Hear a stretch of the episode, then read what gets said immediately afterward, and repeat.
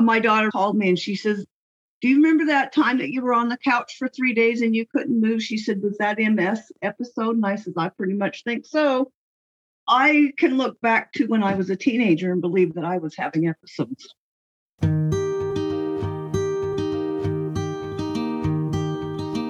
Everyone has a story to tell, and we invite you to join us for the Multiple Sclerosis Diagnosis Journey podcast and listen to these unique stories.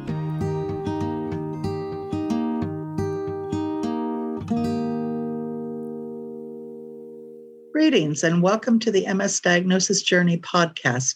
I'm your host, Laura Kolaczkowski, and with me today is Diane Bly. I'm happy to have you here, Diane. Welcome. Thank you. So, we want to talk a little bit about your diagnosis and how you came to find out that you have multiple sclerosis. So, what was it that was physically wrong with you that began you on this journey? Initially, I started having problems with my eye.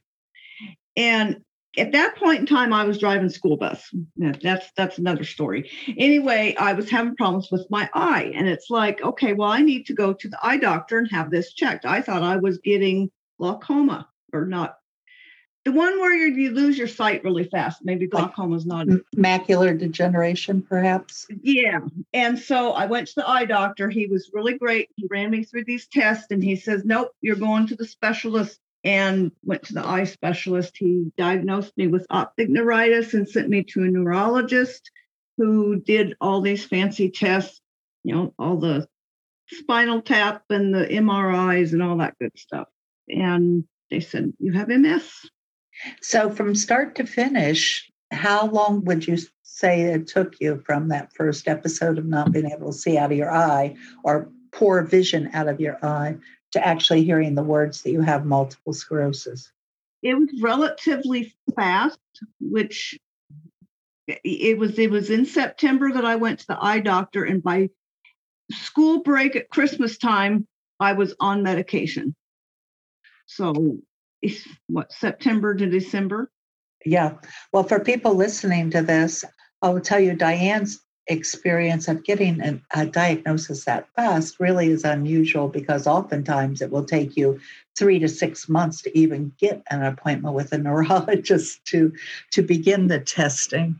Then there's the flip side of that where I had, I believe I had very strong indications of having MS and doctors just overlooked it as you know happens quite often but it was just undiagnosed so you think before your episode of optic neuritis you perhaps have been in a doctor's office complaining about something or not complaining but presenting symptoms um, that Absolutely. would have been known as ms Absolutely. I can I can pinpoint certain episodes in my past where that happened. Even my daughter asked me about it after I read a, a great book and that's I would I would pull her name, but you know I don't have that permission. Yeah. Anyway, uh, my daughter read the book and she called me and she says, "Do you remember that time that you were on the couch for three days and you couldn't move?" She said, "Was that MS episode?" And I said, "I pretty much think so." And that was in 1996. Oh, so you really are talking that you did a look back for Oh, not not just a year or two, but a couple decades. I can look back to when I was a teenager and believe that I was having episodes. Can you but, tell me what that maybe looked like as a teenager? Because pediatric MS is a whole different area that we really don't understand a whole lot about yet. I can distinctly remember not being able to walk. I was on crutches. I had my knee in a brace, keeping it straight while I was walking. Doctor said, we can't find anything wrong with you, but we could certainly do surgery. Sorry, I laugh at that because if they can't find anything wrong, what are they going to operate on? My knee. Yeah, but I mean that now later on, fast forward 40 plus years, and I had trigger thumb. The ortho was going to do, he said, two cortisone shots and then surgery. Well, I said, Is this nerve damage? Because I have MS. So I went to my neurologist and had my second nerve conduction test on the same hand. It's nerve damage, it's the MS. Doc says, You have problems with your Wi Fi. but I believe that that when I was a teenager, the episodes with my knee was it's the same feeling. Yeah. So, what year then were you officially diagnosed? 2015. 2015. So, you went really from the 1990s for a couple decades without getting true answers of what was wrong. Right. The, the, migraines, the the weird symptoms, the the body parts feeling numb and tingly, and then that goes away and everything's normal again. Yeah. So, when you went to the doctor with some of these things, did you feel like they took your symptoms seriously, or were you kind of dismissed, like, "Oh, it's just Diane again"? Uh, they, they just dismissed. That is, I really hate to hear that. So I'm sorry that uh, you know your concerns weren't well, validated over the that's, time. That's yeah, what, that's yeah. I'm glad that it came out eventually, but it's like wow. yeah. So what did what did you think was getting the diagnosis of MS a surprise to you? you know, given that, you know, of course, you know, I was had I had optic neuritis and a full full bore, and you know, I was pretty well home and dealing with that while also going through the other the pre the, the diagnosis the mris the spinal taps and you know trying to digest that i have a sister-in-law that has ms and she was diagnosed in the late 80s so when I'm looking up optic neuritis and causes on the internet, Dr. Google, the two things that came down to were MS and things like uh, brain cancer and tumors, because I've had migraines for years, bad migraines. Anyway, so the MS diagnosis was a relief compared to some of the other things. Yep. And I hear that a lot. So people say, oh, gee, I thought maybe I had a tumor or brain cancer or something even worse than that. Exactly. And in the scheme of things, MS isn't so bad after all, perhaps. So Bingo, yes. when you talk to other people, and I know you're probably active in the community in different ways, if you think about it, what would you tell someone who is experiencing symptoms that they suspect is MS and that they're on their own journey for this diagnosis? That's a tough question it, because for me, I'm still learning.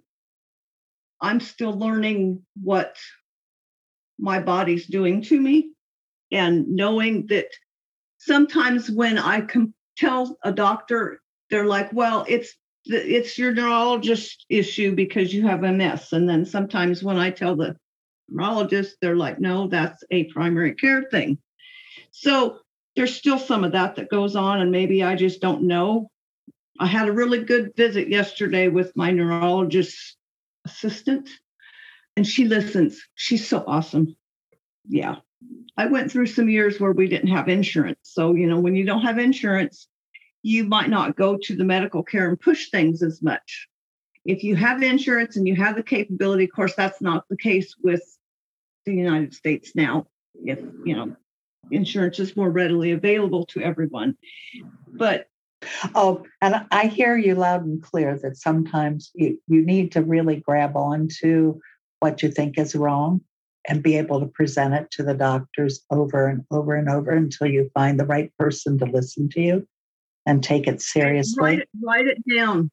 Write it down. When I first, and I've gotten really bad about this, when I was first diagnosed and up until about the last year, year and a half, I was keeping a journal. I call it my RX journal because when I went on the medicine, I wanted to track if I was getting sick from the medicine or anything like that. Right. Well, also in that journal, I wrote down what was happening with my body. If I'm having a crap day, I wanted to say the S word, but that's okay. Uh, we we can say whatever we want to because this is our story and our podcast. Well, when I'm having one of those kind of days where you know things are just shitty, body parts don't work or whatever, then I put it in the journal. It's sometimes helpful to see that up and down cycle of what's going on. Of course, for everybody, it's different. Yeah. Well, for people who are listening to the podcast, I'm Laura Kolaczkowski, and I've been talking to Diane Bly about her diagnosis journey. And I think her best takeaway advice here would perhaps be keep track of your symptoms, write things down so you remember what's happening, track your own ups and downs with uh, your symptoms, And be prepared to share that with your medical team as you move forward on your own diagnosis journey. And make a note before you go to the doctor. I always take a note with me. Sometimes it's as small as a sticky note, sometimes it's a half a sheet of paper or more, because that helps to stay focused when you're in the doctor's office.